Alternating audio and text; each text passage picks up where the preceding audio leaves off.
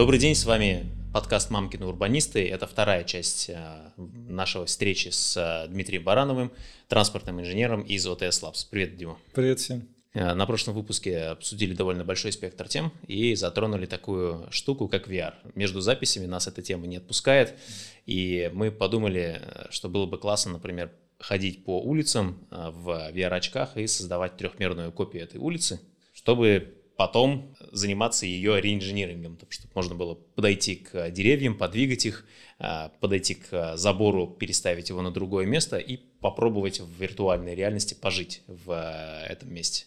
Что думаешь на этот счет?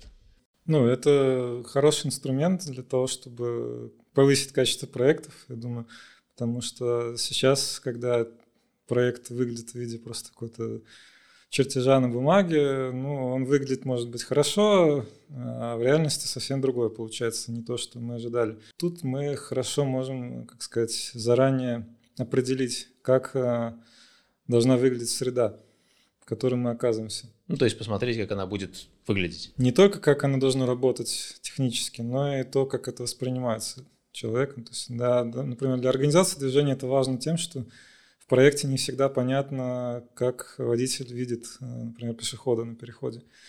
А если мы такую вот штуку делаем, мы можем э, учесть какие-то нюансы, которые нестандартные, например, факторы, которые ограничивают видимость mm-hmm. на пешеходном переходе, тем самым обезопасить пешеходов. Ну смотри, вот а, все, что связано с а, там, виртуальной реальностью и вот такими вещами, оно очень сильно связано с компьютерными играми, и у нас будут записи про а, то, как мы обсуждаем, хороша ли урбанистика, например, в игре Cyberpunk 2077, в других играх типа GTA. В этих городах никогда почему-то не делают ну, город идеальным. С одной стороны, кажется, что тот разработчик, который делает ну, даже город будущего, он может учесть вообще все. То есть его, его не ограничивает ничего. Ты говоришь, мы хотели бы делать идеальный транспортный проект, но у нас всегда есть граничные условия, которые не позволяют сделать идеально. А в игре такого нет. Действительно, можно а, заложить другие характеристики автомобилей, убрать с улиц детей, убрать с улиц велосипеды и прочее, но это не делают. Почему? Ну, потому что, конечно, если мы представим какой-то вот идеальный прям город, допустим, что-то типа там проектных каких-то визуализаций или там, не знаю, тренажера по вождению, то это просто скучно. Э, то есть человеку там просто нечего делать. Я э, общался с э, пилотом, который пилотирует самолеты, большие коммерческие самолеты. И он говорит, что играет в Microsoft Flight Simulator. Для него игра выглядит так, что он садится с всеми дополнительными приборами, включает симулятор, взлетает в Лос-Анджелесе и летит в Париж. Полет занимает 8 часов. И он все 8 часов без ускорения, без перемотки сидит и э, пилотирует этот самолет. Э, может быть, в симуляторах ну, и, и надо делать так, чтобы было все идеально, потому что люди хотят как бы вот именно настоящего такого experience а. Ну, на самом деле, любой симулятор игровой – это все равно, как бы сказать, имитация взаимодействия со средой. Причем средой не идеальной. Было бы странно, если бы пилот 8 часов сидел и летел бы, например, в космосе, где ничего нет. А, то есть понятно, что он летит 8 часов, потому что ему нравится вот преодолевать какие-то нюансы местности. Я попытался представить себе симулятор полета на Марс. Да, ну это... 180 дней в железной коробке. Естественно, даже симуляторы космических кораблей, они как бы совсем не, не про открытый космос. Mm-hmm. Это просто какие-то, сказать, э, фантазии на тему просто. Причем фантазии наполненные всякими красивыми штуками, хотя на самом деле мы понимаем, что в космосе вот на уровне человеческого восприятия ничего нет практически. Ну да, любая космическая фантастика начинается с того, что там есть какая-то технология, ну, да. которая позволяет путешествовать в сто раз быстрее, чем то, что Промотать нам сейчас. Да. всю неинтересную часть, да. Вот. Но так или иначе, города у нас, естественно, не идеальны, и в этом нет ничего плохого, на мой взгляд. То есть это, наоборот, хорошо. А, и попытки сделать идеальный город, они, конечно, захватывали многих специалистов в течение 20 века и сейчас. Но мы видим, что ничем хорошим это, как правило, не заканчивалось. Это, скажем так, порождает новые идеи и позволяет там, двигаться вперед в плане каких-то идей. А почему так? Но попытки именно на практике э, построить идеальный город, как правило, приводят к проблемам, потому что вот эта идеальность, она ну, неестественна для человека. Человек попадает э, в среду, которая ему некомфортна. Вот. Э, ну, взять, не знаю, город Бразилия. Идеальный город пытались сделать. В результате сейчас там много переделывают, потому что получились какие-то огромные пустыри, на которых совершенно некомфортно находиться. А многие хвалят, например, Барселону как некий идеальный город. Ну, Барселона, ну да, конечно, идеальная планировка. Но, например, вот с такой идеальной планировкой сложно ориентироваться, потому что везде все одинаково и непонятно, где ты находишься вообще. А, и еще я слышал, что там появилась проблема этих парковок во дворах. То есть э, дворы стали из э, такого планируемого дворового пространства превращаться в парковку потому что их убрали с улиц. Ну, примерно как сейчас в Питере дворы-колодцы. Смотришь старые фотографии, то есть это дворы. Зелень, клумбы и прочее, а сейчас почти все эти дворы — это, по сути, Ну да, есть такой парковки. момент, когда, значит, эти несчастные припаркованные машины пытаются выдавить сначала из дворов выдавливают, потом, точнее, наоборот, сначала выдавливают... Во дворы? Во дворы, потом из дворов и так далее. И постоянно это перетягивание происходит. Угу. Вот. Но тут э, мы приходим как раз, до этого мы много обсуждали, как раз вопросы того, как вообще транспорт взаимодействует с городской средой, собственно, с той обстановкой, в которой люди живут. Угу. Потому что транспорт – это про передвижение, про мобильность, а люди еще помимо этого проводят время, живут, не только передвигаясь по городу. Максимальный уровень взаимодействия между этими сферами, он как раз происходит на уровне городских улиц. Угу. Потому что улица это, по сути, вот такое пространство, где это одновременно общественное пространство и одновременно дорога. И это самое такое интересное, самое интересное место для меня. То есть я, в принципе, как раз люблю решать такие задачи. Ты проектируешь э, улицу предположим, да, не дорогу. Мы уже теперь знаем, что дорога э, отличается от улицы тем, что на улице есть кто-то еще, кроме автомобилей. Ну, дорога – это просто вот сооружение для передвижения автомобилей. Ну, междугородние трассы – идеальный пример. Ну, да, там внеуличная дорога, даже любой, там, не знаю, западный скоростной диаметр или там московские вот эти… Это дорога, да. А если это есть… Дорога рядом... для машин, она ни для чего больше не подходит. Если, Если рядом говорим... есть хотя бы тротуар или пешеходный переход, то это уже улица. Если мы говорим про улицу, да, вдоль нее застройка, застройки, значит, живут и работают люди. Даже если это не жилая застройка, все равно там люди какое-то время проводят. Соответственно, выходя на эту улицу, как бы у людей есть два варианта. Они могут куда-то сесть и поехать сразу, э, избегая нахождения на этой улице, а могут там какое-то время еще проводить. И если людям комфортно там проводить время, не только там передвигаться, то это, во-первых, стимулирует людей больше пешком ходить, что, в общем-то, полезно и для здоровья. Но это еще и для экономики полезно, потому что чем больше люди э, находятся в этом пространстве, тем больше они э, скажем так, активности какую-то проявляют.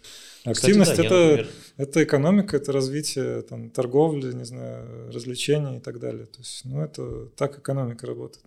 На машине я здесь э, в Питере арендовал э, жилье и коворкинг, и в одном месте я ездил на машине, и я готовил завтрак дома, ехал до офиса и сам, соответственно, начинал работать в коворкинге. А вот в текущем месте я живу недалеко от коворкинга, относительно, ну, минут 15-20 пешком, и я начал завтракать по пути.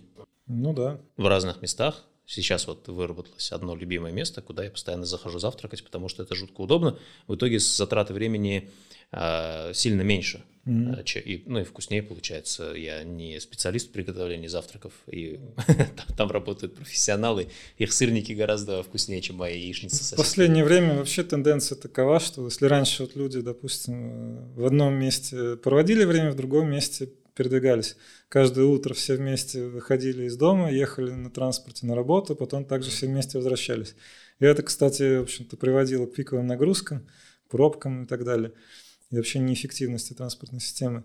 Сейчас тенденции такие, что люди все меньше надо ездить на работу, появляется разная удаленная работа, появляется свободный график. Это, в принципе, полезно там, для пиковых нагрузок, но в то же время я думаю, что скоро мы столкнемся с тем, что людей надо будет за уши вытаскивать из дома для того, чтобы они просто вот, ну, стимулировать Не их, заболели, стимулировать их передвигаться по городу. не что- загрустили. Да, потому что это психологически очень вредно находиться на одном месте постоянно. То есть ты как Особенно- транспортный инженер сейчас проектируешь не только транспорт, ты проектируешь всю улицу. Ну, в принципе, да, я когда что-то проектирую, даже какую-то организацию движения, я думаю не сколько о том, как там поедут машины, сколько о том, как люди там вообще будут находиться. И, в принципе, я считаю, нашим проектировщикам российским сильно не хватает воображения. Они никогда не думают о том, как это будет выглядеть, как люди там будут. Ну, вот, представить себя на месте. Вот ты спроектировал какой-то тротуар, не знаю, представь, что будет, когда ты там окажешься сам. Но вот этого не хватает. Я, конечно, естественно, воображение всегда проигрываю. Я что обычно делаю? использую аргумент «представь, что будет, когда там окажутся ваши дети». Ну, естественно, это уже как бы... Человек сам-то вроде готов детей. потерпеть многое, а для детей Конечно, хочется конечно. сделать лучшее. Конечно. Да, это такой важный аспект. Ну, и еще есть аспект того, что если ты перемещаешься там, на велосипеде, ты гораздо лучше видишь проблемы там, организации движения, потому что велосипедист самый незащищенный участник движения, и у него неограниченный обзор, он максимально близко к среде. Под средой я в данном случае понимаю там не только там благоустройство, но и вообще все, что там разметка, знаки, тоже среда для водителя. И там, например, если вы хотите оценить качество пешеходной среды, то надо сесть на инвалидную коляску и попробовать на ней проехать. Сразу очень многое узнаете. То есть, если тебя назначили мэром, например, или ты хочешь как общественный там активист в э, своем районе что-то сделать, то первое, что можно сделать, это вместо машины поехать на велосипеде с камерой GoPro и просто снять с комментариями все, что происходит и что ты чувствуешь, да? Или сесть на инвалидную коляску. Я не знаю, кстати, можно ли их арендовать. То есть точно Можно. можно Есть даже специальные организации, которые, в общем-то, проводят такие занятия, инклюзивные занятия. То есть вот попробуйте, окажитесь на месте, значит, мо- мобильного человека. Вот. И это очень полезно, я считаю. Мы тоже проводили такое мероприятие для студентов, для наших. Ну Вот, то есть мы там сажали часть на инвалидной коляске, часть с завязанными глазами у нас шли. В общем, интересно. Я ни разу не пробовал, надо попробовать. Да, это интересный опыт. Там, например, неочевидная вещь, что вот если тротуар имеет уклон поперечный, то есть большой уклон, ну, в бок, да, косогор тоже, что называется, то вы на, на кресле, на таком э, инвалидном, вы там не проедете, вас сразу начнет разворачивать. Вот. э, Ну и это важно не только для колясочников, естественно, потому что мы понимаем, что если сильный такой уклон, то, значит, допустим, зимой, когда гололед, вы там тоже уедете. Сразу мы как бы таким образом... э, Зимой на велосипеде. Устраняя сложно, да. такие штуки, да, мы как раз решаем много проблем на самом деле.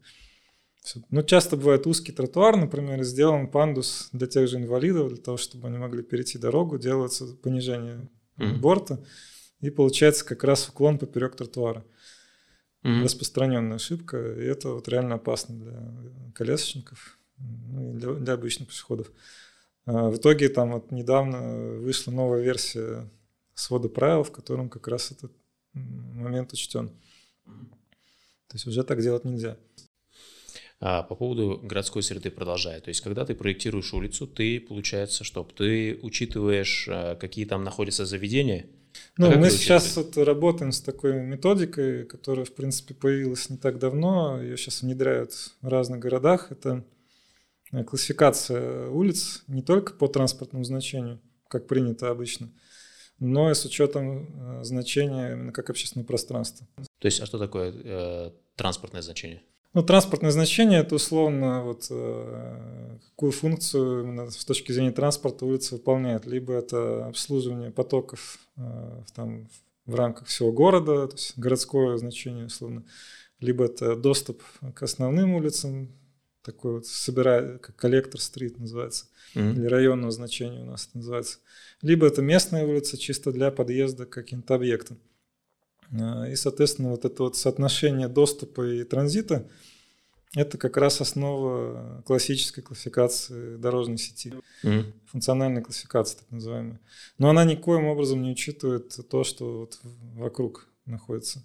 То есть, получается, это какая-то такая кровеносная система, которая ведет Да. как бы в никуда, да? Ну, это как бы И не такая учитывает мимо, мимо чего она проходит. дорожная сеть в вакууме получается. То есть Мгм. вот она больше транзита, меньше транзита, в зависимости от этого категории улицы. А есть другой подход, который добавляет еще сюда фактор того, насколько улица важна именно как место, как общественное пространство. Потому что может быть ситуация, когда улица важна с точки зрения транспорта, то есть она очень транзитная. Как Невский проспект, например, Да. в Петербурге. Но в то же время она как и общественное пространство очень важна. Оно не выдавливает друг друга, как функциональная классификация. То есть функциональная классификация – это, по сути, такое бинарное мышление. А здесь оно может сочетаться в разных вариантах. Может быть, и то, и то мало, и то, и то много, или, может быть, то, того много, этого мало, и наоборот. В результате, если мы вводим эти два фактора, получается такая матрица. Если обычная классификация – это просто список линейный от э, низкого класса к высокому, то здесь получается матрица. Обычно там из трех, ну, 3 на 3 или 4 на 4. Там, ну, вот мы как раз э, для каждого нашего проекта разрабатываем вот такую вот матрицу, классифицируем улицы не только как транспортные коммуникации, но и как общественное пространство. Ну, это, наверное, работает, когда ты проектируешь типа район или город. Ну, неважно, в любом, вот просто мы, допустим, разрабатывали м, программу комплексного развития транспортной инфраструктуры, и э, там она включает в себя просто мероприятие по реконструкции, ремонту улиц. И даже тут мы стараемся внести вот этот фактор среды. Вот. И в зависимости от того, какой вот э, класс имеет эта улица, какую ячейку в матрице, от этого зависит тот э, дизайн, который мы этой улице, э, как бы сказать, применяем. Окей, ну смотри, транспортная получается классификация. По сути, чем более важная эта улица, тем меньше мы делаем на ней там пешеходных переходов, пересечений, ну стараемся, да? Нет, Делаем шире нет, дороги как и раз прочее. Вот, вот этот момент как раз э, мы как раз от него и уходим за счет этой классификации. То есть мы понятно, что да, чем больше транспортное значение, тем шире проезжая тем больше полос, тем больше у нее пропускная способность должна быть. Но если мы говорим про такие вещи, как пешеходные переходы, там, не знаю, остановки общественного транспорта, ширина тротуаров, то, как мы деревья, например, сажаем, то есть либо они в газоне, либо они в решетках, это тоже все зависит от того, какова активность локальная именно на улице, не сколько э, как транспорт ездит, сколько как люди на этой улице себя ведут. И чем э, вот эта активность уличная выше, тем, соответственно, больше пространства нужно для пешеходов, и тем чаще они переходят дорогу. И это, соответственно, влияет на безопасность. Поэтому если у нас даже есть какая-то очень загруженная улица, которая интенсивное движение, но при этом она еще и важна как э, общественное пространство, то мы должны, естественно, делать больше переходов, э, делать их безопасными. Все-таки мы еще опираемся на пирамиду приоритетов, которые у пешехода наивысший приоритет. Если в ограниченном пространстве Это по закону, да? ну, это не по закону, это скорее как бы общепринятый такой научно обоснованный подход, который недавно и у нас был закреплен в э, своде правил 396 улицы и дороги населенных пунктов, о том, что пешеход все-таки имеет наивысший приоритет. И это связано с тем, что, в принципе, пешеходное движение – это базовый способ передвижения. Человек, любой человек, неважно, на чем он ездит, он все равно, прежде всего, пешеход. Для того, чтобы воспользоваться транспортом, нужно быть пешеходом. Поэтому мы, естественно, должны ставить это на первое место, иначе все остальное просто не имеет смысла. И если у нас в ограниченных ресурсах мы решаем, что обеспечить в первую очередь пешеходов или там, транспорт, то, конечно, пешеходов в первую очередь. Если мало места, пешеходов много, то ну, транспорт просто убираем. Остается пешеходная улица, транспорт. Мы думаем, куда его, как его реорганизовать так, чтобы уменьшить транспортное значение этой улицы. Угу.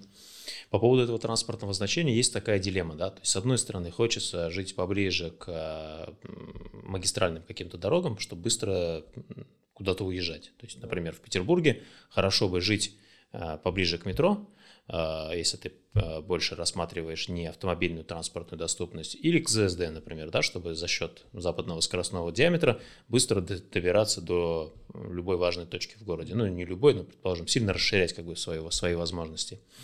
Но при этом жить прямо у ЗСД неприятно, потому что шумит. Так же, как и жить прямо рядом с там, окнами, выходящими на метро, тоже неприятно. Я здесь арендовал такую квартиру, жил. Это испытание, потому что всю ночь движуха, что-то происходит, кто-то шумит, кто-то поет. И это проблема даже с закрытыми окнами, а, потому что ну, люди, оказывается, могут шуметь ого-го как, особенно если внезапно устраивают там концерт уличных музыкантов. Получается, что а, с одной стороны хочется, чтобы транспорт а, в городе был классный, там быстрый, появлялись внеуличные дороги, да, где можно быстро доставляться, но как бы, но только не на моем участке. Ну да, это как это. Как да. транспортные инженеры на профессиональном уровне решают эту дилемму? Ну, смотрите, на самом деле надо просто соблюдать определенный алгоритм транспортного планирования. То есть для того, чтобы вообще начать что-то делать, надо сначала понять, каковы вообще ценности наши что мы, в принципе, ценим независимо от транспорта. То есть это вот то, с чего начинаем. То есть это к вопросу идеальных городов, да? То есть невозможно сделать просто идеальный город, надо да. определиться, для кого мы его надо делаем. Надо понять вообще, что нам нужно от жизни. То есть, как бы, ну, какие... Ну, понятно, что высшая ценность, наверное, это человеческая жизнь как таковая. Мы не должны убивать людей. А потом, ну, естественно, здоровье, ну и дальше же там различные там комфорт, экология и так далее. Но именно с этого надо начинать. Только потом у нас происходит целеполагание, то есть мы ставим какие-то цели, чего мы хотим достигнуть. Исходя уже из этих целей, мы анализируем проблематику.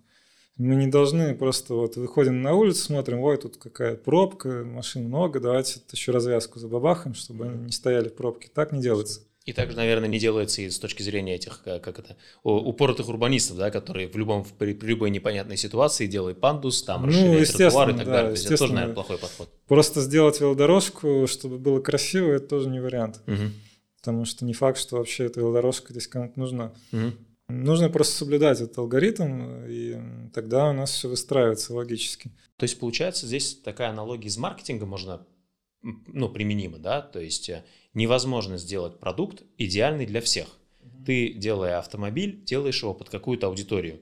И для какой-то аудитории он будет идеальный, но для всех остальных он будет не идеальный. Я правильно понимаю, что с городами такая же история? Не совсем. Дело в том, что вот с маркетингом нельзя это сравнивать, потому что маркетинг это вот э, услуга некоторая там или это то, что люди добровольно, скажем так, ну да, ты можешь купить, купить эту машину, а можешь не купить. купить. Могут не купить. А что касается города, люди не выбирают, где родиться, и, в принципе, ставить человека перед выбором, жить в этом городе или не жить, это ну, не совсем гуманно. Э, возьмем и решим сделать Петербург городом там для студентов. Ну, типа, не нравится уезжать. Да. Ну, это плохой подход. Как бы. Мы не должны людям, как сказать, портить жизнь и предлагать им уехать. Mm. Если вы делаете плохой продукт в маркетинге, но его просто не будут покупать и все, это не проблема. Это ваша, лично сугубо ваша проблема, а не проблема людей. А если мы делаем плохой город, то это проблема для всех, кто в нем живет. Mm-hmm. Вот, поэтому, конечно, тут немножко другой подход. Не, ну в маркетинге тоже есть целый раздел, который работает с уже существующими клиентами. То есть, если ты, например, крановый завод, то есть ты производишь краны, и одна задача маркетинга – это продвижение, то есть продать как можно больше кранов, а вторая задача – это изучение тех, кто уже купил на предмет того, а что им нужно то есть как они пользуются, какими функциями этого крана пользуются, какими нет, а стрела вот на полметра хорошо бы длиннее, на 20 сантиметров уже, ну и, соответственно, это применяется в следующих итерациях. То есть если взять эту часть маркетинга, ну, то, конечно, наверное, применимо, да? В любом планировании, в любом менеджменте есть, конечно, общие принципы, угу. бесспорно. Вот. Но просто надо понимать, что работая с городом, мы работаем вот э, с э, людьми, которые там живут. И от того, как мы поступим, зависит а, то, как они жизнь свою проживут. Те издержки, которые вызывают там, неправильные решения, они необратимы. То есть, если человек потратил лишние деньги, ну, это неприятно, но он как бы может новый заработать. Mm-hmm. Это, это обратимо. Если человек потратил здоровье, потратил время, ну, это уже никак не исправить. Мы просто в рамках э, работы этого подкаста делаем советы людям, как какие-то мелочи вокруг дома исправлять. А ты, получается, говоришь про некий другой подход, что э, мелочи исправлять это, конечно, хорошо, да, но нужно потратить силы и время на то, чтобы определиться с целями, то есть чего мы хотим достичь. Ну да. А как это сделать на практике? Ну, то есть я живу в каком-то доме, например, в спальном районе, да, и, соответственно, как мне на практике попытаться э, там, определить цели этого района с точки зрения транспорта и с точки зрения там, урбанистики в целом? Ну, я думаю, что все-таки этот алгоритм, он тоже применимый для каких-то локальных задач. То есть, прежде всего, надо понять, что нам, что нам важно в жизни, потом уже, исходя из этого, ставить какую-то цель. То есть, например, э, человек может сказать, что вот мне важно, не знаю, там, а, безопасно добираться до работы. Поэтому я хочу вот ездить на машине, мне нужна парковка, потому что вне машины я чувствую себя небезопасно. Вот. Но если подходить к этому правильно, нужно сначала разобраться, а почему вообще он чувствует себя небезопасно. Может быть, можно сделать так, чтобы он чувствовал себя безопасно, тогда и машина не понадобится. Ну, вот такой э, самый, наверное, очевидный пример. Но это получается такой муниципальный уровень, да, то есть когда нужно на, на уровне там, ну, каких-то депутатов муниципалитета определиться, чего мы хотим. Ну, да. И исходя из некого получившегося, наверное, итогового там э, декларации, документа, да, можно будет уже соразмерять все другие решения, которые принимаются. Ну да, ну хотя бы это нужно держать в голове, даже если вы просто активист, который хочет как-то улучшить свою жизнь, ну, как правило, активистами люди становятся, когда они сталкиваются с какой-то проблемой, которая вот реально не дает им жить. Mm-hmm. То есть это вот реакция на проблему. Это такое, ну, как бы сказать, с одной стороны это сильно мотивирует, с другой стороны это часто приводит к ошибкам, потому что человек пытается в лоб решить проблему, не понимая до конца ее причин этой проблемы. То есть борьба с последствиями, что называется. А если подумать о том, откуда эта проблема вообще взялась, то можно найти какие-то более э, удачные решения, более устойчивые. То есть такие решения, которые э, мы не только вот сегодня взяли и решили проблему, но мы как бы не создаем новых проблем, во-первых. Во-вторых, э, у нас она, этот эффект сохраняется в будущем. В принципе, вот в планировании, в градостроительном, в транспортном сейчас наиболее такая популярная идея – это sustainability, устойчивость. Подразумевается под этим не только какие-то экологические вопросы, но и, в принципе, мы таким образом решаем проблемы, чтобы не создавать новых проблем и чтобы наше будущее становилось лучше. То есть не только мы прямо сейчас должны что-то решить, но и подумать о будущем.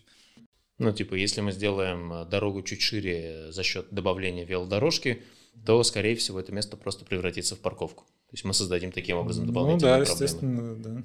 А иногда делаешь широкий тротуар, но сразу же это превращается в тротупаркинг. Ну, потому да. что автомобиль думает, о, широкий тротуар, есть место припарковаться прямо рядом с магазином и начинает заезжать на него. Штрафы, конечно, работают, но они на самом деле не изменяют ситуацию.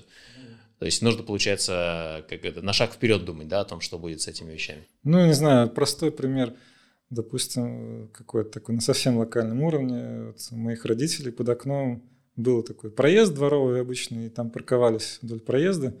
В какой-то момент его ремонтировали, и вот жители дома собрались, попросили строителей расширить проезд, чтобы можно было парковаться елочкой. Mm-hmm. И они согласились, даже без какого-то проекта взяли и расширили. И действительно, вроде как бы приятно. Появилась можно, возможность елочки. Больше стало места, да, можно парковаться. Но в итоге сейчас мы имеем, во-первых, то, что все равно места не хватает, все равно ты приезжаешь, парковаться негде, машин под окном стало больше – и постоянно начали происходить аварии, потому что вот эта вот парковка елочкой закрывает вид на примыкающий другой проезд, и там постоянно происходят аварии. Я боюсь представить, что там с бегающими детьми происходит. Ну, детей там просто люди, как бы, ну, понятно, что в таких местах люди детей опасаются отпускать, и я бы там не стал своего ребенка отпускать. А опасаются отпускать, но, например, в одном из городов мы общались с ГИБДД, он говорит, один из самых главных источников ДТП со смертельным смертельным исходом. Это люди, которые гоняют за городом, то есть выезжают чуть-чуть за пределы города, где да. уже нет лежачих полицейских, начинают вылетать э, в кювет. И э, дети во дворах. Ну да, да. То есть это... вроде как все учат, все требуют и прочее, но э, люди есть люди, дети есть дети, и он невысокого роста, он просто появляется из, авто, из автомобиля внезапно. С аварийностью мы еще такую попали небольшую ловушку в плане вот России на текущий момент что мы наблюдаем устойчивое падение аварийности, то есть улучшение ситуации. И как бы чиновникам кажется, что вот аварийность падает, все замечательно, мы правильно. Мы, все, мы все делаем правильно, да. Да. На самом деле, во-первых, это во многом связано с, в принципе, развитием э, качества автомобилей, то есть mm-hmm. автомобили становятся безопаснее, но это никак не, не влияет на безопасность пешеходов. И с другой стороны, еще эффект низкой базы, так называемый, когда у нас действительно была ситуация совсем плохая. Там, середине Тут эффект скорее высокой базы. Ну, да, нет, да. она именно низкая в плане низкое качество, а, низких показателей. Да, ну, если все было настолько плохо с аварийностью и Все было плохо, да, и как бы естественным образом мы, улучшая качество там дорог, э, ну, эффект наблюдаем. Но этот эффект ограниченный, и он исчерпывает свой потенциал очень быстро. И, и вот скоро мы столкнемся с тем, что если мы не будем менять подходы к организации движения, то этот эффект прекратит э, себя проявлять. И уже сейчас есть регионы, в которых аварийность перестала э, снижаться. снижаться да, Даже если, по-моему, пошел вверх. Да. Угу. То есть нужно менять подходы. Постоянно причем менять. Одни подходы работают, другие не работают уже. То есть э, их работа, работоспособность исчерпывается. Есть у нас два кейса, которые хотелось бы рассмотреть. Мы есть на ВКонтакте, в Рутубе и в Ютубе. Там будут э, демонстрации тех кейсов, которые мы обсуждаем. А, значит, первый кейс — это ситуация с дорогой, которая находится в жилом комплексе. Здесь, как ты видишь, две полосы, но они довольно широкие. То есть, если мы э, смотрим сейчас Яндекс карты, Рекомендую, кстати, использовать Яндекс карты вот со спутником для того, чтобы какую-то такую первичную оценку делать того, что э, происходит, потому что сверху все хорошо видно. Мы использовали коптеры, но Яндекс э, начал в последнее время делать э, съемку с коптеров, которая дает невероятное качество фотографий и позволяет очень хорошо все планировать. Две полосы, казалось бы, но каждая из них по 4 метра. То есть итого получается 8 метров, этого ну, места хватит, чтобы развернуться там, ну, КАМАЗу, наверное, нет, да, но большому автомобилю вполне да. И э, парковка елочкой, довольно широкие тротуары, есть тротуары, которые примыкают к домам. В чем проблема? Ситуация на самом деле может быть и хорошая, да, ты же не знаешь, хорошая она или нет. Ну, пока... это не самая худшая ситуация, прямо скажем, бывает хуже, да. Пока есть обратная, нет обратной связи от жителей. Обратная связь от жителей такая, что э, взрослым страшно отпускать сюда детей, потому что машины э, довольно быстро едут. И ребенок может выйти на дорогу, э, ожидая, что это жилой комплекс, не ожидая, что там быстро едет машина. Второй момент, из-за большого количества а, а, автомобилей, которые выезжают задним ходом, ну, то есть из-за парковки елочкой, а, не видно этим автомобилям проезжающие другие автомобили, не видно пешеходов, не видно велосипедистов. Следующая проблема. Проблема велосипедистов. С одной стороны, им надо, нельзя ездить по тротуару, надо ехать по дороге, а с другой стороны, ехать по дороге мимо, мимо припаркованных машин тяжело, потому что э, автомобиль тебя не заметит. Ты для него узкий, мелкий, не шумишь, и он будет выезжать прямо в тебя, скорее всего, там, или открывать дверь прямо на тебя. Вопрос, интересно, касается парковок. То есть оказалось, что парковки на этой улице всегда заняты. И а, парковки здесь в жилом комплексе есть подземные парковки, то есть все, кто живут, живут могут э, заезжать туда. Но эти парковки, задуманные как гостевые, да, для того, чтобы можно было в магазин приехать, то есть это улица с огромным количеством кафе, ресторанов, магазинов, ну, всегда заняты просто, скажем так, резидентами или кем-то еще, ну, или да, сотрудниками компании. То есть есть э, несколько домов здесь, где вообще подземная парковка бесплатная, но тем не ну, менее... Это уникальный случай. Но тем не менее это не мешает mm-hmm. как бы, людям а, парковаться здесь, потому что на подземную парковку надо вниз заезжать. Ну да, а тут ты как удобнее, бы, конечно. Есть, да, даже если вопрос платности бесплатности, все равно удобнее бросить прямо под окном, поближе к э, подъезду. Mm-hmm. А в итоге паркуются здесь сотрудники той же самой пятерочки, например, или магнита, то есть магазин, на который а, живет, а, который работает, и не остается места для именно гостей. Ну да. Возникают предложения вплоть до того, чтобы делать платную парковку. Есть ли какое-то решение, которые ты как вот э, Bird View инженер мог бы здесь предложить, или все-таки э, я э, в результате этого разговора уже, наверное, вижу, что ты скажешь, что надо анализировать ситуацию более подробно, да, изучать, кто здесь. Да нет, не то чтобы. Здесь на самом деле просто несколько вопросов затронуты были, они немножко в разные направления нас идут.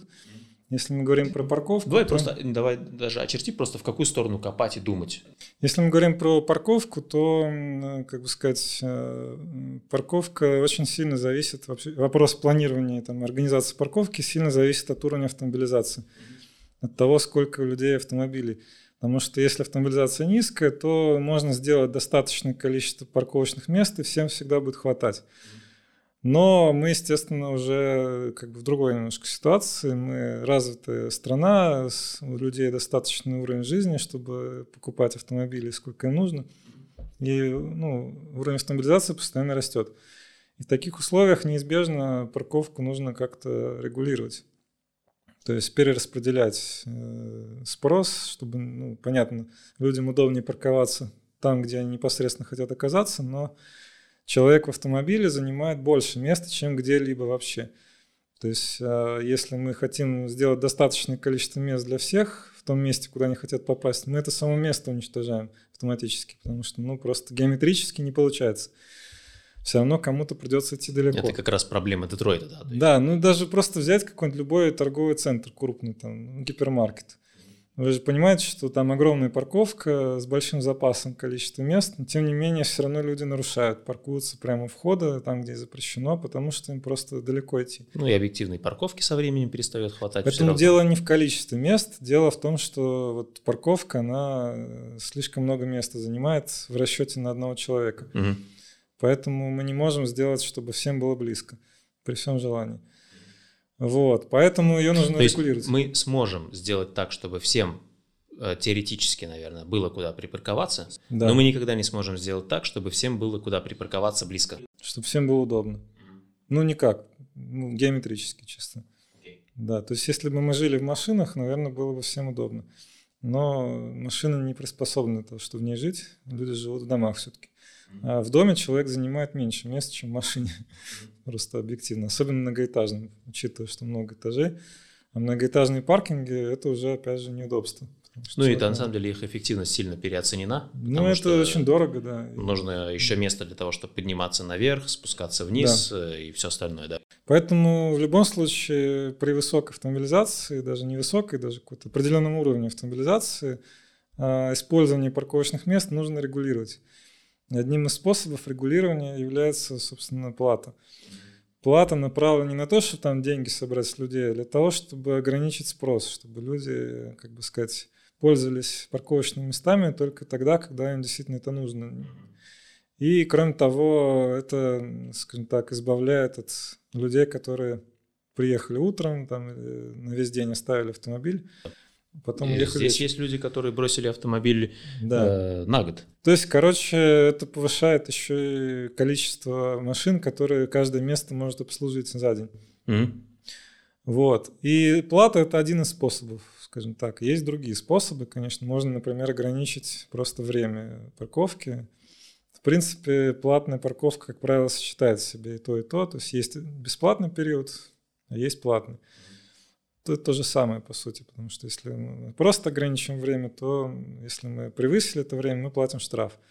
Ну, можно вообще, плата. наверное, убрать парковки, это тоже решение. Как да, близко. можно просто убрать парковки, но как бы это может быть слишком жестко, если мы все-таки ценим автомобиль как Мы удобно. ценим это как возможность да. тем, кому действительно надо, да. ненадолго Поэтому подъехать к магазину, такой... выйти, купить, погрузить машину и уехать. Да, плата – это такой компромиссный вариант, когда мы, с одной стороны, спрос э, снижаем, но с другой стороны оставляем возможность хотя бы какую-то людям парковаться. Кроме того, это еще и обеспечивает э, постоянное наличие свободных мест, и таким образом людям нет смысла нарушать парковаться с нарушением. А ты, кстати, вот как раз недавно в канале «Город движения» писал о том, что там сейчас какой-то закон принят на эту тему.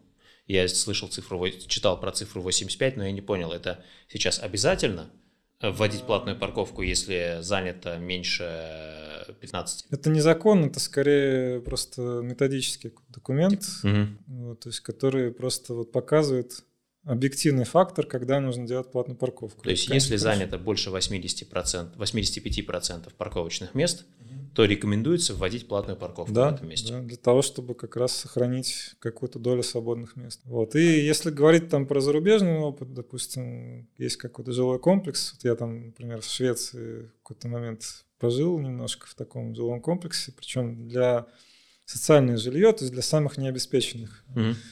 Там есть парковки резидентные, есть парковки гостевые. Соответственно, резидентный человек просто покупает парковочное место или арендует.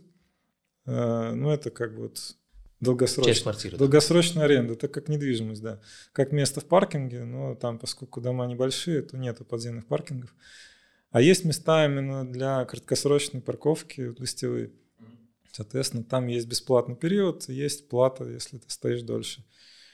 Ну, и есть, таким наверное, инспекторы, которые эту плату Да, есть. контролируют, взимают. есть, Или это через камеры делается? Инспекторы, да, там есть пешие, велоинспекторы, которые просто ходят и э, фиксируют, сколько автомобиль стоит. Если превышено, превышено время, то выписывают штраф.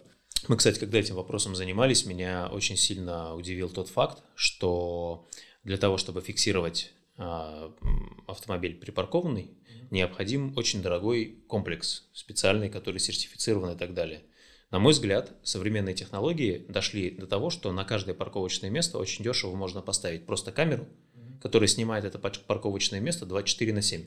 И, соответственно, на 100% без всяких ездящих машин регулирует этот вопрос. Камера сейчас стоит полторы тысячи рублей. Ну, есть такой момент, да, вот в Москве практикуются эти камеры, которые просто на столбах ставятся и контролируют Да, но там ситуацию. тоже вешаются дорогие, по есть- 600 тысяч, там комплексы целые с Ну, это технический прочим. да. вопрос. На самом деле этот комплекс может уместиться в обычный смартфон. Это вопрос развития просто технологий. Это, И регуляции. Это само по себе решится. Другое дело, что стационарные камеры имеют тоже свои недостатки. То есть, например, если это просто камера, то нельзя на нее полностью полагаться, потому что люди просто закрывают номера, всячески препятствуют значит, фиксации правонарушений. И чтобы это тоже решить проблему, все-таки нужны инспекторы. Сейчас в Петербурге, например, вот появились инспекторы, которые снимают эти все бумажки с номеров.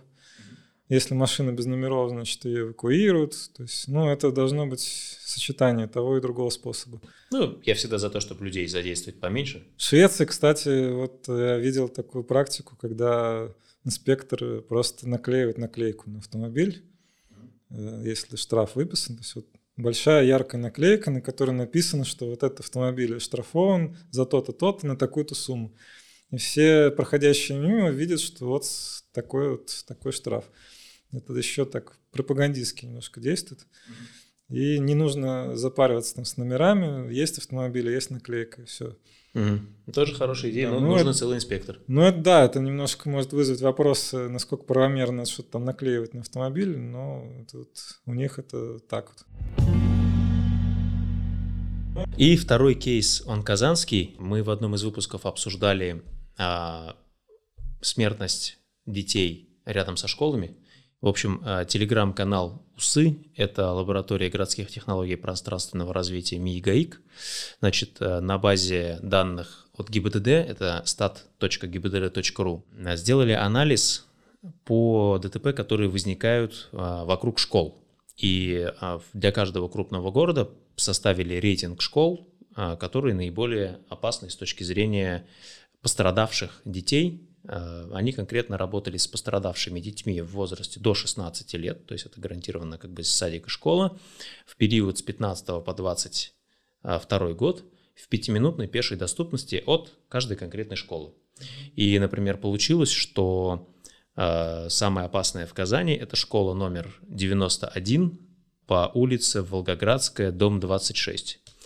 Давай мы посмотрим эту улицу на Яндекс картах поближе, да, и попробуем оценить, почему здесь такое может происходить. Плюс можно открыть э, одновременно dtp stat.ru. Это сайт, который анализирует данные с а, stat.dtp stat.gpdr.ru и представляет их в картографическом, более удобном выражении. То есть здесь можно реально задать, это просто удивительно, я не знал, что такое существует, пока мне не показали, А, задать период, задать, а, посмотреть как конкретный участок карты и посмотреть все ДТП, которые произошли на данном конкретном участке. Вы можете посмотреть э, ситуацию вокруг своего дома и посмотреть, какие ДТП происходили за последние много лет. То есть здесь данные с 2018 года как минимум, а скорее всего больше. Показатель ДТП зависит не только от, собственно, опасности от этого места, но и еще от того, сколько людей подвергается этой опасности. То есть чем больше по дороге ездит машин, чем больше пешеходов ходит, тем вероятнее, что на нем произойдет ДТП, независимо от того, насколько там опасно. Это тоже нужно учитывать. И школа – это такая вот точка притяжения детей, поэтому, конечно, вокруг школ сосредоточены ДТП с детьми, независимо от того, насколько там безопасно. Ну, это вопрос как раз того, как правильно изучать статистику. Да, да что ну, нельзя просто в лоб ее изучать. Возможно ситуация, когда какое-то место опасно, но, допустим, ДТП там не происходит просто потому, что там мало детей. людей. Да, ну или там просто стечение обстоятельств. Особенно как бы, когда мы выбираем какой-то специфический ДТП, то сокращается выборка, и таким образом нам труднее понять какую-то э, закономерность. Угу. Ну вот я подскажу, что вот это вот большая транзитная улица, то есть это проспект Ибрагимова, и я вижу, что здесь большое количество ДТП, вполне возможно, оно э, не, не обязательно связано с детьми, да, кстати, мы давай уберем э, пешеходы, даже поставим сразу дети, да, да. то есть чтобы увидеть на карте э, ДТП именно детей прямо на территории школы, получается, ну, да? Ну, это не всегда просто привязка. То есть есть ДТП, в которых, карточки ДТП, в которых э, указаны координаты mm. ДТП, а есть те, которые указан только адрес. Mm-hmm. Если указан только адрес, то, соответственно, разработчики сайта этот адрес просто геолоцируют, и получается, что точка попадает на какое-нибудь здание. Ну, потому что оно по этому адресу находится. То есть не, не надо воспринимать буквально, что если mm-hmm. точка здесь обозначена, значит, именно здесь оно и произошло. Скорее всего, оно произошло где-то поблизости. И нужно смотреть конкретное описание ДТП. Может быть, там бывает так, что точка стоит на каком-нибудь э, здании, которое вообще где-нибудь в квартале стоит. На самом деле ДТП произошло в совсем другом месте, через дорогу. Здесь тяжело прям смотреть, конечно, да, потому да. что здесь вот два скончавшихся человека. Проезды пешеходным переходом. Ну, это да, это самое распространенное ДТП, когда пешеходов сбивают на пешеходном переходе как правило, нерегулируемым. Здесь как раз нерегулируемый, да. да Рядом либо... с остановкой общественного транспорта. Да. Ну, это связано, конечно, с тем, что это одна из самых опасных э, аварийных ситуаций, вообще конфликтных точек, там, где пешеходы пересекаются с транспортом. Ну, как правило, эти ДТП связаны с ограниченной видимостью, то есть водитель заранее не может увидеть пешехода какой-то причине. О, э, кстати, наши любимые заборы часто мешают увидеть это. Ну, Давай мешать посмотрим. может много чего мешать, да. Это может быть и низкая освещенность, и какие-то там препятствия, припаркованные автомобили. Ну, то есть, на самом деле, вероятность таких ДТП, она сильно зависит от восприятия обстановки участниками движения, особенно водителей. Если ну, вот водитель... здесь как раз есть забор, да. да, то есть который по высоте примерно как рост ребенка, и он может просто скрывать этого ребенка. Прямо перед э, пешеходным переходом еще знак стоп, который тоже скрывает человека, и столб. Ну, здесь регулируемый переход, но да, бывает, что либо светофор не работает, либо пешеход спешит на автобус, например, на красный перебегает, либо водитель и, не увидел светофор сигнал не работал. светофора, да, ну, разные могут быть варианты. Что касается заборов, ну, это как бы такая вещь, которая теоретически должна повышать безопасность за счет того, что мы таким образом исключаем выход пешеходов на проезжую часть, там, где не должны выходить. Но это, конечно, часто плохо работает, даже вредно, потому что это создает иллюзию безопасности у водителей. То есть им кажется, что раз забор, значит, нечего опасаться, можно спокойно ехать. А по факту заборы имеют разрывы, и в общем, пешеходы все равно на дороге оказываются. Кстати, светофор здесь появился, видимо, после этого ДТП, ну, потому что ДТП вот в 2018 году, а в Яндекс Панорамах мы можем отмо- отмотаться назад, и вот в 2014 году здесь еще не было светофора, а в 2020 он уже есть. Ну, это стандартная здесь ситуация. Как видите, здесь много полос движения, 6 полос. Добавок еще и автобусы с троллейбусами. Угу. Одна из таких типичных ситуаций, когда, например, автобус подъезжает к остановке, замедляется – но он еще находится перед переходом. Водители, которые его э, опережают, они думают, что он замедлился из-за того, что подъезжает к остановке. На самом деле автобус пропускает пешехода, например. Угу. А пешехода из автобуса, естественно, вообще не видно. Он просто оказывается перед водителем абсолютно внезапно, ну и происходит ДТП. Угу. Да, понятно, правила там запрещают опережать остановившееся транспортное средство. Но в момент, когда водитель принимает решение опережать, автобус еще, может быть, и не стоял. Он притормаживает, да? Да, он только начал притормаживать. Водитель просто не успевает э, оценить обстановку и принять нужное решение. И такое случается часто, да.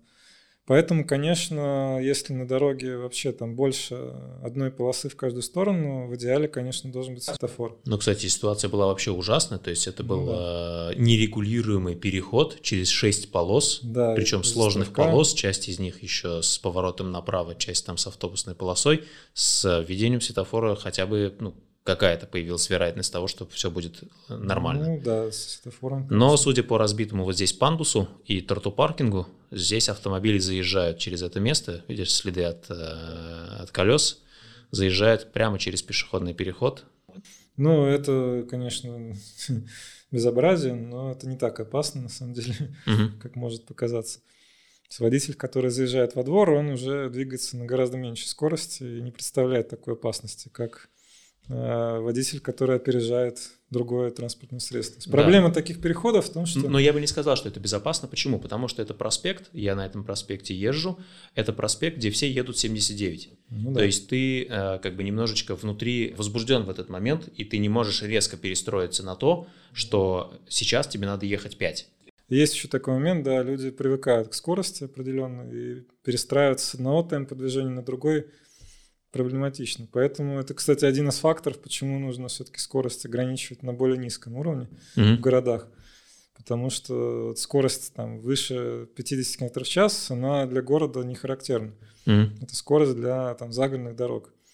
А, водитель, который попадает в город и продолжает на такой скорости ездить, это, ну, это, как бы сказать, потенциальный источник смертельной опасности. Ну, 79 – это скорость смертельная, да. Да, это Причем для обоих. при наезде на пешехода это практически стопроцентная гибель. То есть единственное, что может уберечь пешехода, это то, что водитель все-таки попытается принять меры для того, чтобы И перед замедлиться. тем, как столкнуться, замедлиться, да? Да, да. Но это если он хотя бы хоть как-то заранее заметил. Пешехода. Или это не зима. Зимой, опять же, ну, под, да. и под дождем все хуже. Ну, то есть всегда есть определенная вероятность, что этого не произойдет, и пешеход погибнет. В общем, здесь, видимо, проведена ну, серьезная работа с точки зрения создания статистики по школам, да, и я вот не вижу такого способа легко сказать, о, здесь меняем вот это, и станет, сразу станет хорошо. Есть еще такой момент, что на этом сайте, ну, как сказать, не всегда актуальны данные на текущий год. Угу.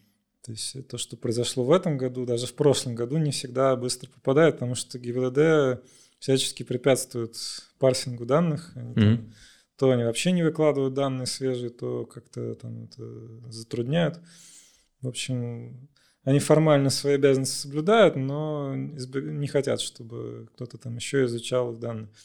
Вот, вопрос, что с этим делать, как бы, ну, понятно, что у школ э, много детей, и дети, в отличие от взрослых, э, ну, нельзя от них ожидать какого-то там идеального ответственного поведения – Просто в силу возраста, в силу... Да и от взрослых опыта. тоже. Если бы все ну люди и, вели себя хорошо, то у нас да, взрослые, ГИБДД никто не выписывал бы. Взрослые тоже могут быть там даже не обязательно там пьяные или какие-то там глупые. Они могут просто ослабленные там болезни. Человек плохо себя чувствует, он не может адекватно воспринимать ситуацию. Он не виноват в том, что он плохо себя чувствует.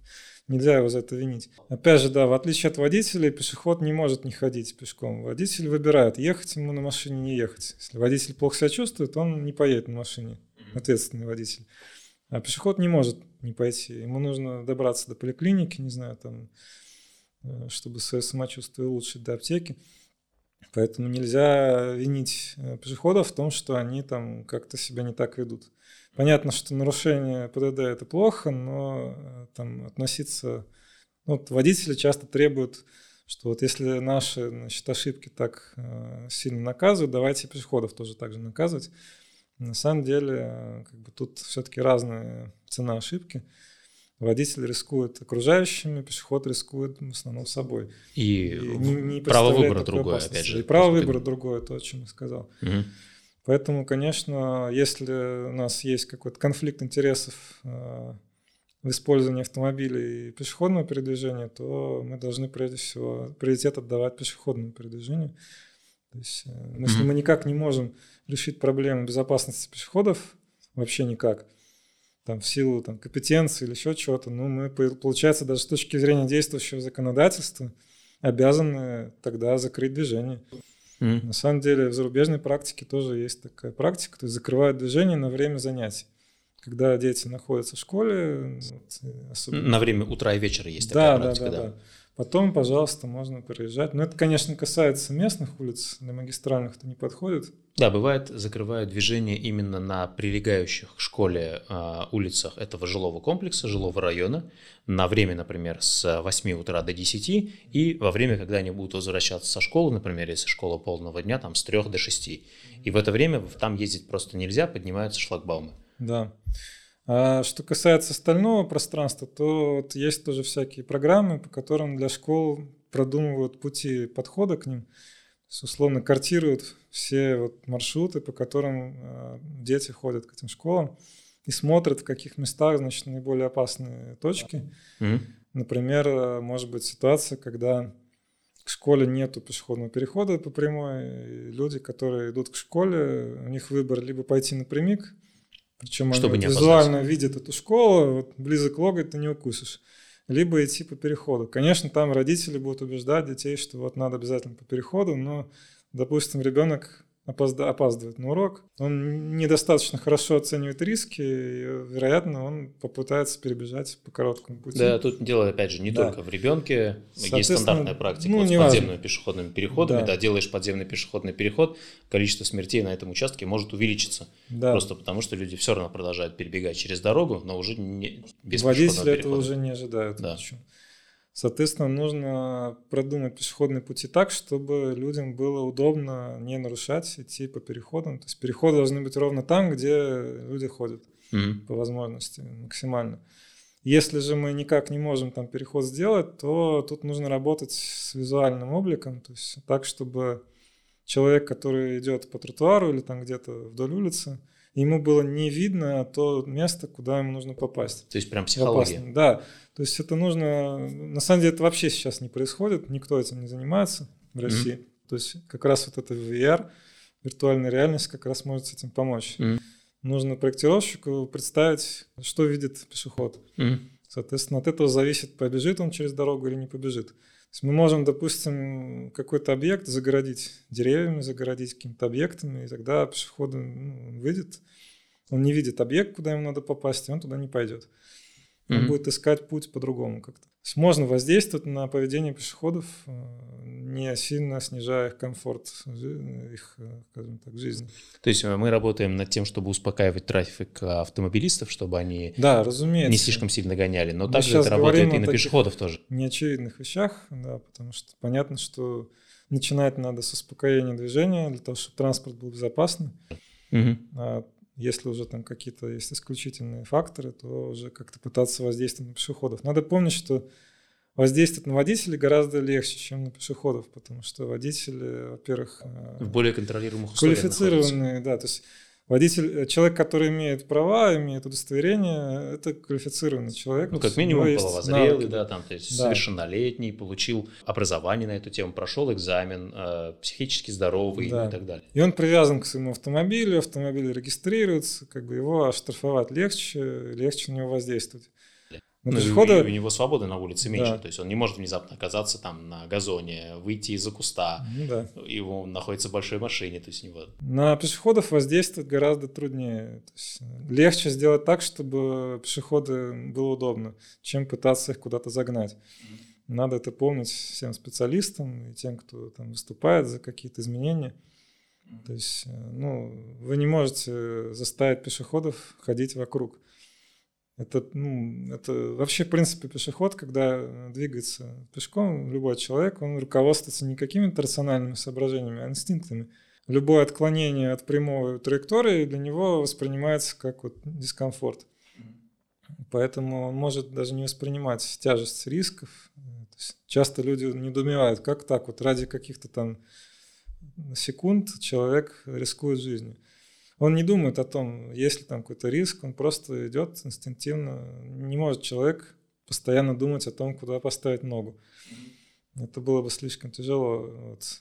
Ну вот, все на автомате. И мы от этого никак не можем уйти при всем желании. Там никакие вот эти там, надписи на асфальте, на столбах, это не помогает. Подними голову, да? Да, да, да.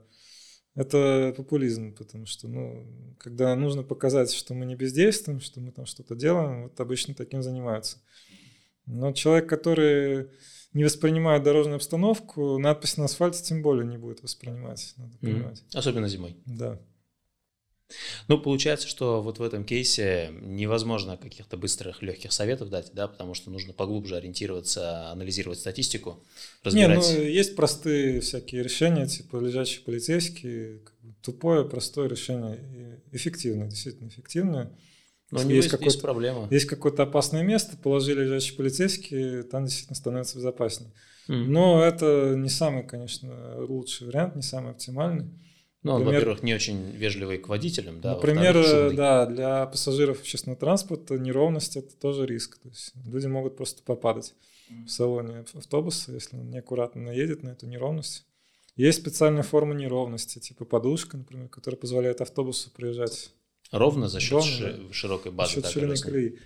Ну, то есть э, есть простые очевидные решения, есть более сложные, которые требуют какой-то проработки э, экспертный. Потому что с подушкой сложнее убирать зимой снег. Ну, конечно. Ну, то есть есть куча таких в этих подробностей. Есть, возможно, есть способы, там, связанные с искривлением траектории. То есть если мы траекторию искривляем искусственно, то водитель вынужден снижать скорость, хотя покрытие остается ровным. Причем, вот, скажем так, конфигурацию происшествия можно задавать визуально. То есть мы можем покрытие оставить как было, физически никакой, никаких препятствий нету, но создавать такую картину для водителя, когда ему кажется, что здесь вот узко или там сгибается И он точно так же инстинктивно да, да, да. будет снижать скорость. Да, вот в Англии, например, разметка специально применяется, такая вот зигзагообразная, которая э, шаг этого зигзага увеличивается по мере приближения к переходу. И она чисто на подсознании воздействует на водителя, вот он замедляется. Угу. Кажется, что дорога сужается, еще какой-то вот... А, да, да, я видел вот эту разметку еще с прерывистой разметка, и она начинает удлиняться, ну, чтобы тебе казалось, что ты ускоряешься. Это тоже, да. А укорачиваться наоборот, чтобы тебе ну, казалось, да. что ты ускоряешься, и ты Разные способы начинаешь замедляться. Есть, в общем, способов различных масс. Угу. То есть здесь важно что? Есть э, такая методика, да, то есть нужно смотреть э, эту карту ДТП стат, анализировать, э, что произошло, анализировать, почему произошло, ну, как мы сейчас вот сделали, даже кабинетно это можно поделать. Второе, получается, это подумать над какими-то простыми решениями, то есть это в первую очередь успокоение трафика, чтобы машина не гоняла. Если ну, машина Безопасность медленно... вообще, вероятность гибели людей в ДТП, она очень сильно зависит от скорости, естественно. Причем зависимость это она квадратична, то есть чем выше скорость, тем сильнее она влияет. А, ну, хотя бы потому, что в основном вероятность гибели определяется кинетической энергией автомобиля. А кинетическая энергия, как известно, у нас э, зависит от квадрата скорости, v квадрат пополам. Поэтому вот скорость, она действительно очень важна в этом плане. И есть определенный порог скорости, выше которой а, вероятность гибели человека в ДТП резко увеличивается. И именно исходя из этого порога устанавливаются разрешенные скорости в нормальных развитых странах – у нас, к сожалению, специалисты это как бы понимают, но на политическом уровне, к сожалению, нет понимания того, что скорость все-таки это действительно очень важный фактор, и что есть вот эти пороговые скорости. Ну почему есть уже несколько городов, типа Москвы, ну, например, да, где центр города очень сильно занижен по скорости? Понятно, но это какие-то локальные мероприятия, то есть вот есть переход, ставят знак там 40 или там 20 даже я видел вот в некоторых городах даже 20 ставят знак с учетом нашего этого безумного ненаказуемого интервала оно более-менее как-то попадает в нужную скорость. Но если мы локально ограничим скорость, это тоже плохо работает, потому что в городе очень много конфликтных точек. И большой, много всего происходящего вокруг. Эти большой плотности, да, да. И когда получается, что постоянно эти ограничения то выше, то ниже, это провоцирует водителей, во-первых, обгонять друг друга, что тоже опасно, как мы видим. Во-вторых, э, ну и в принципе нервирует опять же, состо... психологическое состояние водителя тоже влияет на то, как он поступает. Дмитрий, спасибо большое. Мы еще, надеюсь, не раз запишемся. Ставьте лайк этому выпуску. Ищите наш канал «Мамкины урбанисты». Ищите канал в Телеграме Дмитрия «Город движения», если понравилось. А, потихоньку погружайтесь в современную здоровую урбанистику для того, чтобы а, более квалифицированно ставить задачи понимать, что хотеть. Не вот. стесняйтесь обращаться к экспертам различным, слушать разные мнения, потому что ну, один одно говорит, другой другое, но в итоге вы можете объективную картину составить, разговаривая просто с экспертами различными объективную картину для себя, потому что, как мы поняли, э, некого идеального общего решения нет, нужно разбираться в конкретной ситуации с учетом городской среды, с учетом того, что здесь находится, кто тут живет, как он живет, куда он ходит и так далее. Только так можно выработать то решение, которое подойдет именно вам. Я не пряник, чтобы всем нравиться, да, то есть здесь, возможно, не, невозможно создать такой пряник, который всем понравится. У всех какие-то свои требования. Всем пока, всего доброго.